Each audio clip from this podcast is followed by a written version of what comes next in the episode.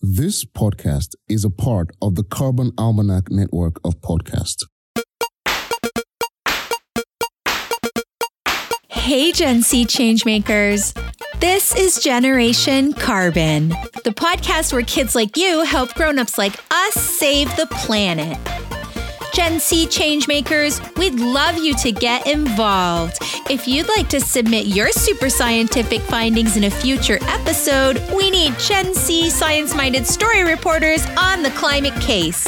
Have your grown-ups visit carbonalmanac.org slash kids to sign up. Today's Science Spark comes from our Gen C changemaker, Matilda. Hello, my name is Matilda. I eight years old and I live in Bologna, Italy. How is it possible there is so much plastic in the ocean? How did the plastic get there? Has someone thrown it in the sea? Who? Why?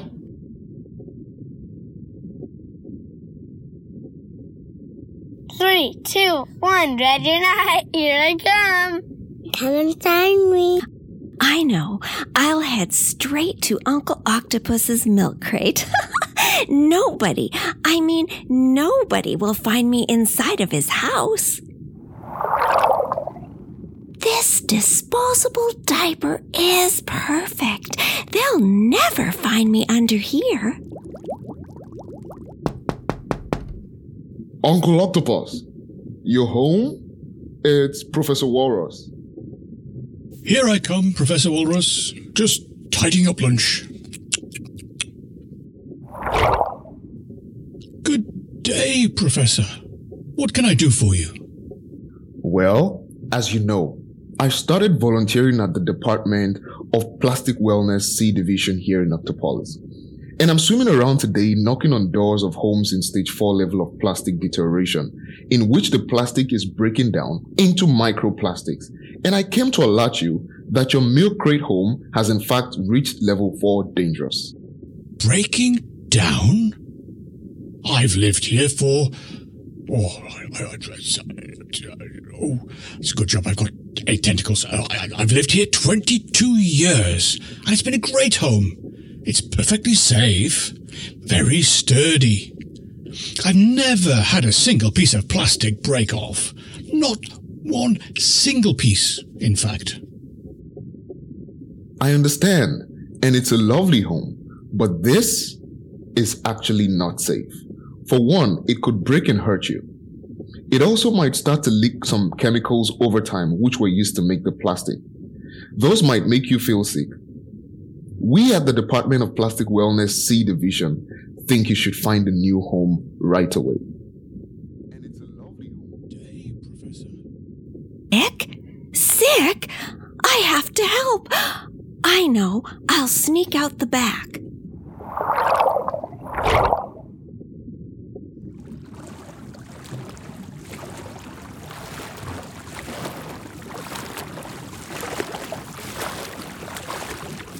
I've been swimming and searching and searching and swimming and swimming and searching and and searching. Why is it easier to find human garbage than seashells? Maybe I should just give up. Yoo-hoo! Octopoppy, over here. Edie, boy, am I glad to see you. What are you doing down here? We're studying the ocean floor as part of nature school. What are you doing so far away from Octopolis? Oh, Edie. Professor Walrus came in to warn us that Uncle Octopus's home is breaking down.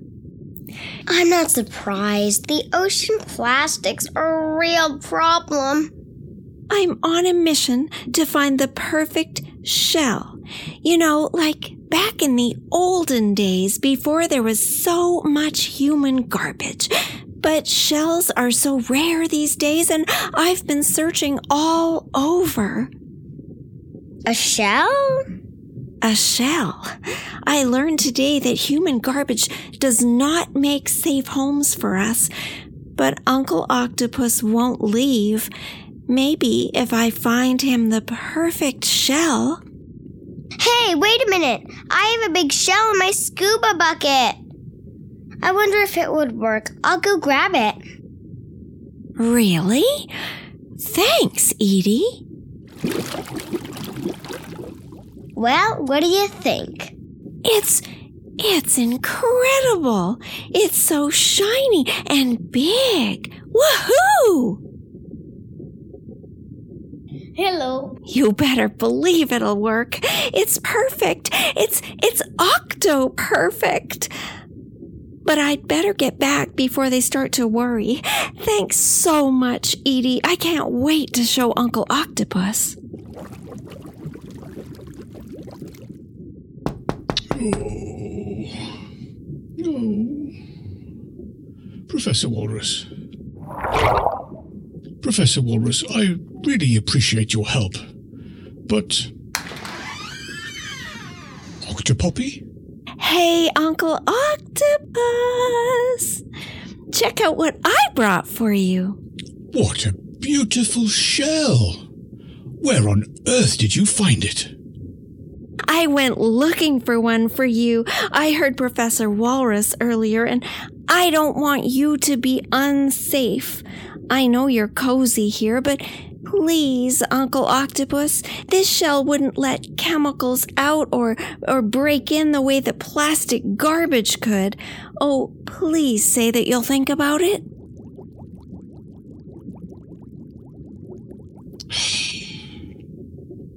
I'll move in tomorrow. You will? You will? Thank you. Thank you, Octopoppy. It's perfect. You got it, Unc. Octopoppy? Wow! Best hiding spot ever. We've been looking all over for you.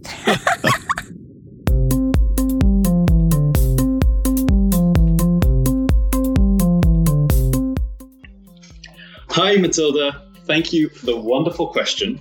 My name is Nathan Robinson. I am a marine biologist and an ocean activist, and my work focuses on protecting marine animals, such as sea turtles, from the dangers of plastic pollution. In fact, you might have seen some of my research before, as I had a video go viral back in 2015. In this video, I was filmed removing a plastic drinking straw from the nostril of a sea turtle. Before I answer your wonderful questions, I would like to commend you for first your wonderful English, and secondly, your courage in asking a question in a language that isn't your native tongue. So, great stuff. The question you posed, how is it possible to have so much plastic in the ocean? How did it get there? And did someone throw it there? Is a wonderful question that requires a little bit of explanation. Firstly, all plastic on this planet has been produced by humans. There's no other animal apart from us that produces plastic. So all the plastic that is currently in our environment is our responsibility. Now, we haven't purposefully thrown it in the oceans. Generally speaking, we don't. What we've tried to do is try to dispose of it in other ways. We might have put it into landfills or, um, or things similar to that. The problem is, plastic does not naturally break down the same way that uh, organic compounds, apple cores, or other food breaks down naturally. Plastic remains, and it's expected that it might even remain in almost exactly the same form that it is now for up to a thousand years or even more. So, what happens is as we're producing all this plastic to sustain our modern lifestyles, to wrap our foods, to build our cars, to do whatever we need to do with it, that is increasing, continually increasing the amount of plastic on the planet. The problem is where that plastic goes next. If we dispose of it in correct ways, then the first option is that it gets recycled. So it gets turned into another form of plastic and reused again. But some plastics we can't or don't currently have the technology to recycle. Instead, we put them, or tend to put them, in landfill. This basically means we dig a big hole in the ground and we dump the plastic there. Now, the plastic will last because that plastic does not biodegrade, so it'll permanently stay in the ground far beyond the lifespan of anyone alive on the planet today. Unfortunately, not when we put stuff in landfill, not all of it stays in landfill, and we're not perfect at trying to get our plastic waste from, say, trash cans in our house to to landfill sites, and often we have huge amounts of pollution. Now, some of this is maybe I'll call it intentional, but this just might be someone walking down the street and not throwing away a plastic wrapper. And then other times, it might actually be countries dumping their plastic directly into the ocean. Many countries around the world, for many, many years, their solution to the problem of waste buildup was simply chuck it in the ocean and it's someone else's problem that plastic is continuing to accumulate every single year and will continue to accumulate until we do something about it. And this doesn't just mean reducing the amount of plastic that we're currently producing. This also means we need to start thinking of ways to take the plastic that's already in our oceans out.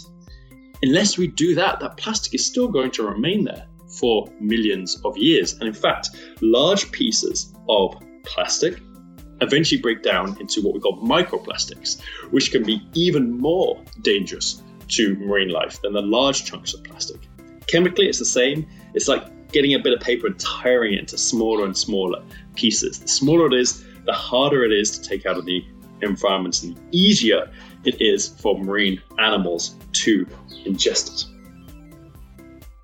To the final layer to my answer to the question would be to start saying who are the biggest culprits in creating plastic pollution? There are a couple of huge key players in causing the plastic pollution in our oceans right now. And several of them are the large organizations, companies such as Coca Cola, that produce tons and tons of bottles, never ever, and aren't actively promoting recycling of these plastic bottles. Now, these aren't the organizations who are dumping the plastic, but they're the organizations that are creating plastic. And there's also another very less discussed problem, and this is the problem of discarded fishing gear. So, when fishing boats go out to the ocean and they start fishing for fish with their nets, often if that net gets caught or torn, those nets just get thrown back into the ocean. And in fact, the largest, in terms of weight, the largest abundance of plastic debris in the ocean comes out of discarding discarded fishing gear.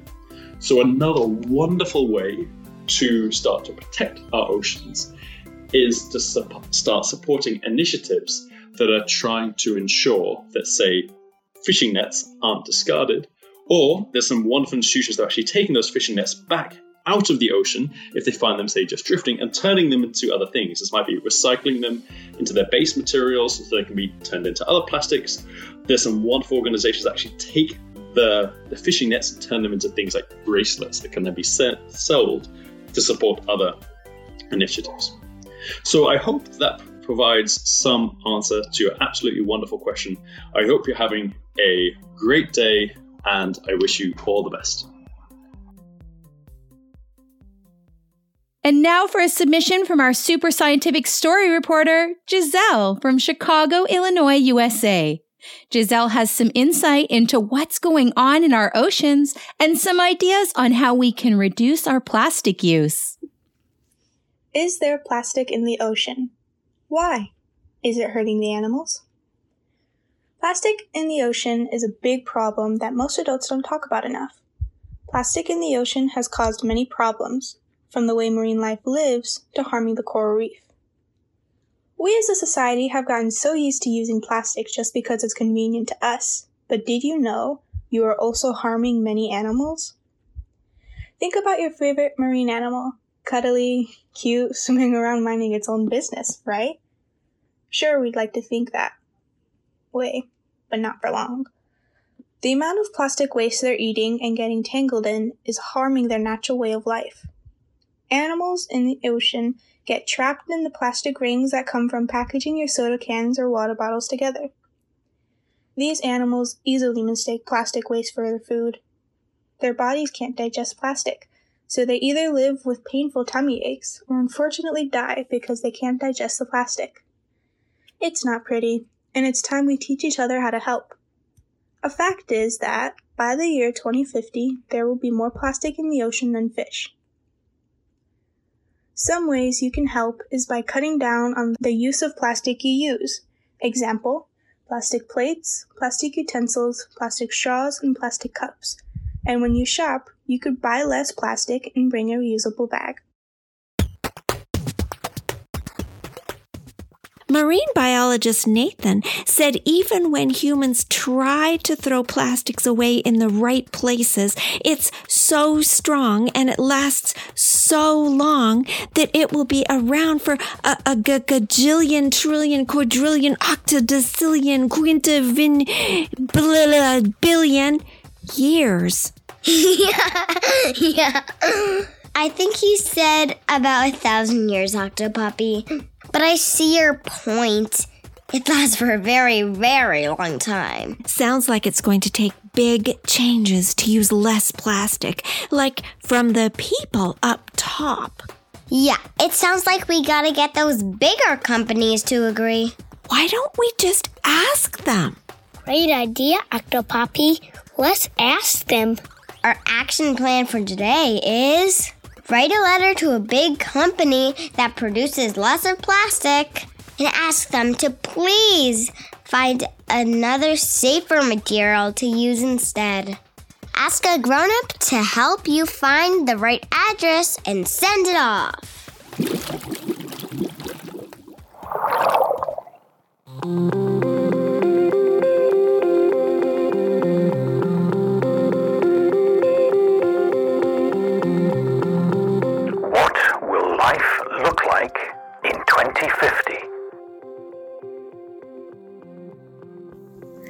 My name is Leo.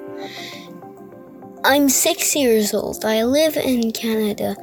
In 2050, I think the lights will take their energy from plants. Je m'appelle Léon. J'ai 6 ans. J'habite au Canada. Je crois que les lumières vont fonctionner avec des plantes en 2050.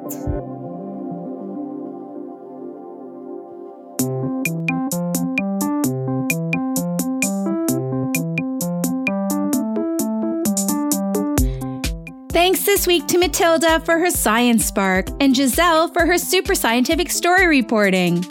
And thank you to Leon, who let us know what he thinks life in 2050 might look like. Also, thanks to Nathan J. Robinson, marine biologist and science communicator at Wild Blue Science.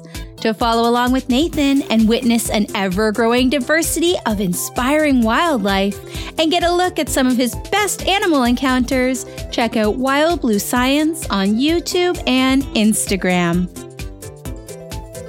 And for more conversations about carbon and how you can help, head over to thecarbonalmanac.org. There are other podcasts in the network for grown-ups and lots of fun resources for Gen C changemakers like you. It's a scary topic, but we've got you covered because together we can make change happen.